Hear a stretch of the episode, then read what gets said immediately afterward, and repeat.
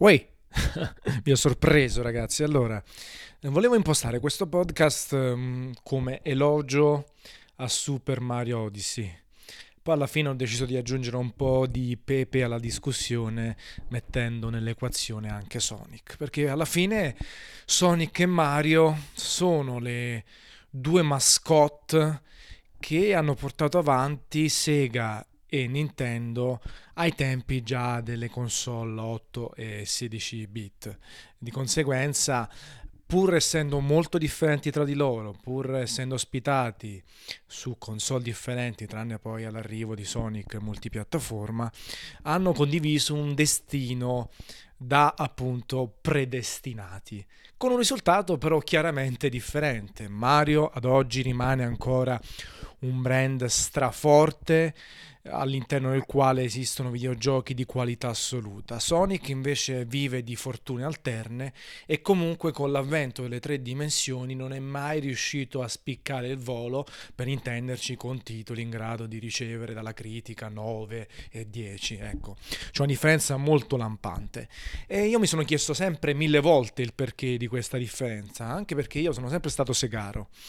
E ho sempre, quando ero piccolo, e ve l'ho raccontato anche in altri podcast ritrovate in precedenza, vi ho raccontato di come fossi eh, più orientato verso le console Sega. E al tempo quando leggevo Zap, Console Mania, The Games Machine e il resto ero un po' più eh, orientato, ero più tifoso, ero più fanboy e quindi quando leggevo una recensione eh, di un titolo multipiattaforma ero contento nel momento in cui aveva un voto superiore su Sega Mega Drive oppure se c'era l'esclusiva e altro, anche perché poi dal punto di vista tecnico solitamente era migliore invece su Super Nintendo.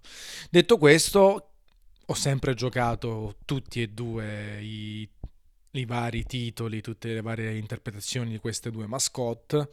Eh, adesso sono chiaramente diventato più multipiattaforma e proprio in questi giorni sto giocando Super Mario Odyssey eh, all'endgame, la quantità spropositata di cose da fare, il miracolo se vogliamo tecnico sulla console de merda come Nintendo Switch in termini puramente tecnologici, eh, un gioco meraviglioso che, che, riprende forse tutti gli altri Mario in tre dimensioni, li mette insieme, cioè aggiunge cappi e Nintendo grazie a questo è riuscita a sfornare l'ennesimo gioiello, qualcuno lo potrebbe definire capolavoro, qualcuno no tendenzialmente un titolo che ha una valutazione sempre per, per, chiarirci, per farla semplice e pratica, ben superiore al 9. Laddove Zelda magari storicamente come impatto sul genere delle avventure a struttura open world è inarrivabile, ha un senso di avventura, scoperta fantastico. Super Mario Odyssey è la gioia imperfe- impersonificata in un videogioco, è proprio la summa massima del gameplay di Nintendo. E quindi con queste due cose vi faccio un piccolo spoiler di uno dei prossimi podcast. Virgola, aspetto anche Xenoblade Chronicles 2. Nintendo Switch è per me la console dell'anno. Torniamo indietro. Super Mario Odyssey, eh, quasi inutile ehm, elargire ulteriori complimenti, ma è davvero un titolo meraviglioso, una killer application per Nintendo Switch insieme a Zelda e poi a scalare gli altri. È un gioco fantastico che fin dal primo Super Mario, no? Super Mario 64 per Nintendo 64 ha subito ridefinito il genere platform in tre dimensioni, è subito riuscito ad abbracciare ehm, le tre dimensioni regalando un capolavoro che ancora oggi, se contestualizzato, rimane il più bel Super Mario di sempre. E, ed in tutte le varie iterazioni 2D e 3D ha sempre dato tanta qualità, magari qualche capitolo era un po' più sottotono, tipo Sunshine o i New Super Mario Bros. successivi al primo.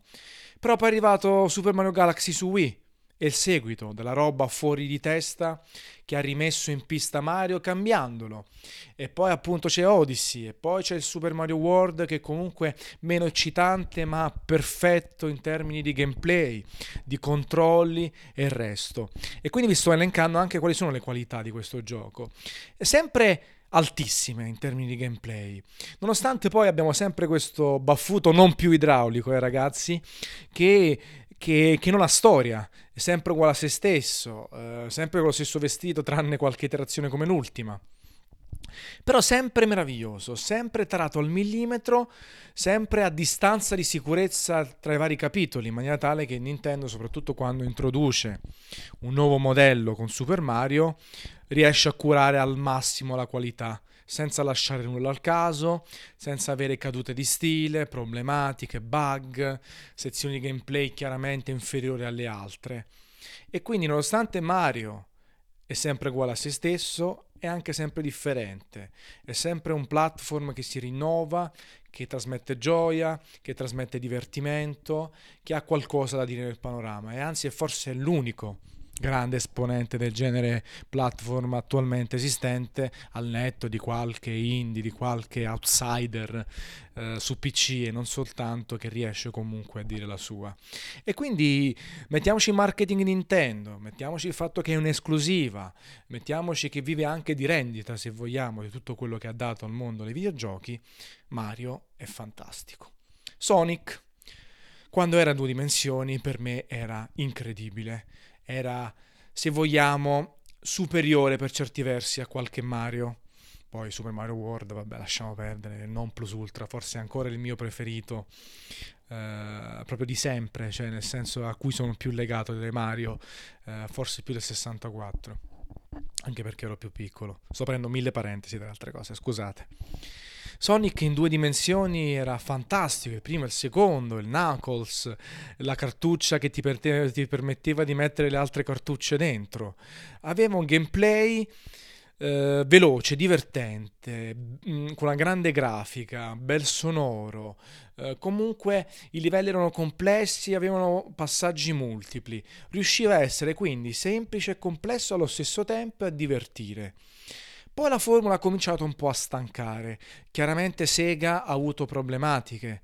Ehm, col Dreamcast sono arrivati due Sonic Adventure. Il primo per me è top, a partire dalla musica iniziale e tutti i livelli. Il secondo ha cominciato a complicare le cose perché ha introdotto la possibilità di comandare altri due personaggi con caratteristiche non uguali a Sonic o Shadow, bensì un po' più eh, contemplative, un po' più approfondite che però gioco forza andavano a spezzare l'azione.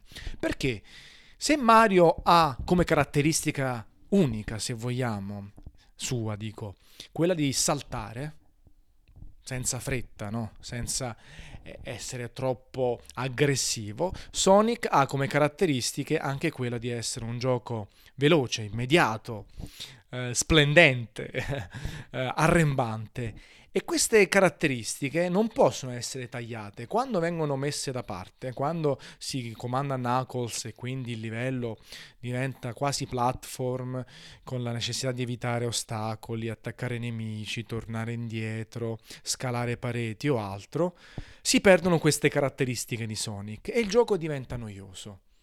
Voi direte, ma perché diventa noioso? Perché non si può fare nient'altro che quello? Sì e no.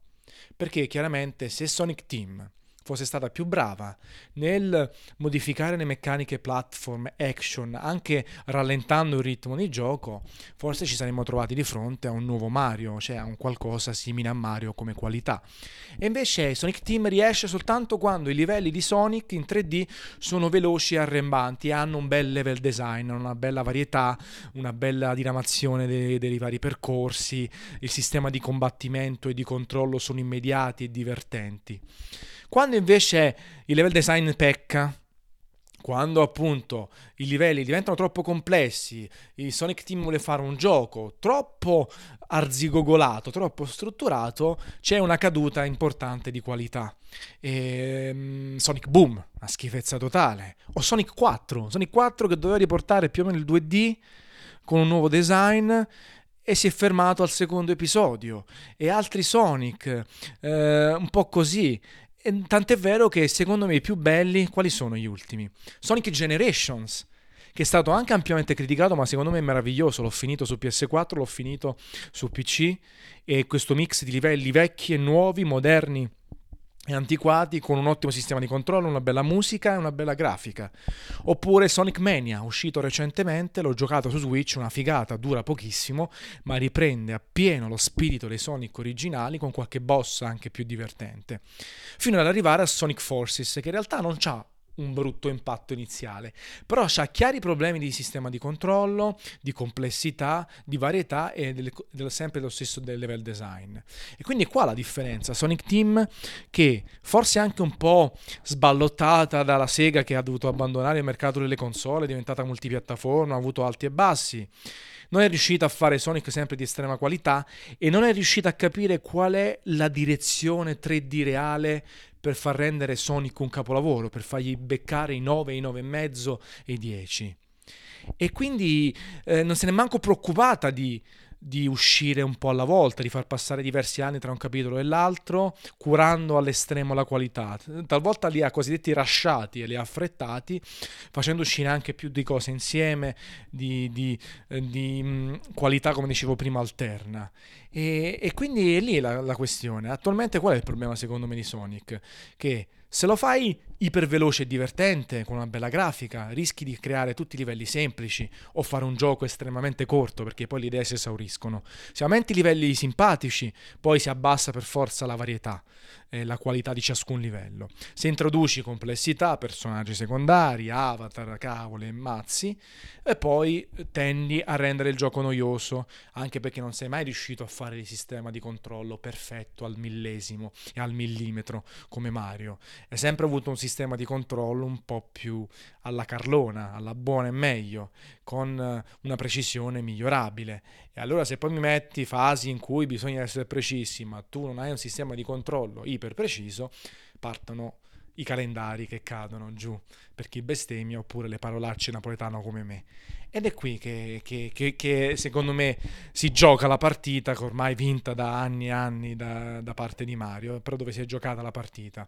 Io rimango un grande fan di Sega, un grande fan di Sonic, Sonic Forces lo sto giocando e mi sto divertendo, però dall'altro lato Super Mario Odyssey l'ho finito, sto giocando l'endgame e non mi, sto, non mi, sono solo divertito, mi sono estasiato, ho giocato con, con, um, col sorriso sulle labbra, ero contento di giocarlo, non vedevo l'ora di tornare a casa e giocarlo, l'ho fatto in mobilità, sull'aereo, ecco, quella è la differenza, nonostante si possa dire di tutto e di più di Nintendo, di tutto e di più dello spremere un brand, che poi è riuscito a essere anche un grande brand di giocattoli, Sonic un po' lo è anche, ma anche qui abbiamo differenze in termini di penetrazione nel mercato, per tanti motivi anche anche puramente commerciali, puramente poco, poco poetici, poco filosofici, molto pratici e commerciali. Ecco. Quindi Mario does uh, while Sony doesn't. Quindi uh, Mario ce l'ha fatta, Sonic no, ad essere un capolavoro Detto questo, forza Sonic perché comunque c'è bisogno anche di quel gioco come tantissime altre cose. Quindi ragazzi, una bella capata in bocca, precisa da parte di Mario, bella precisa, diretta al volto, e invece più rapida e forse indolore da parte di Sonic. Ciao ragazzi.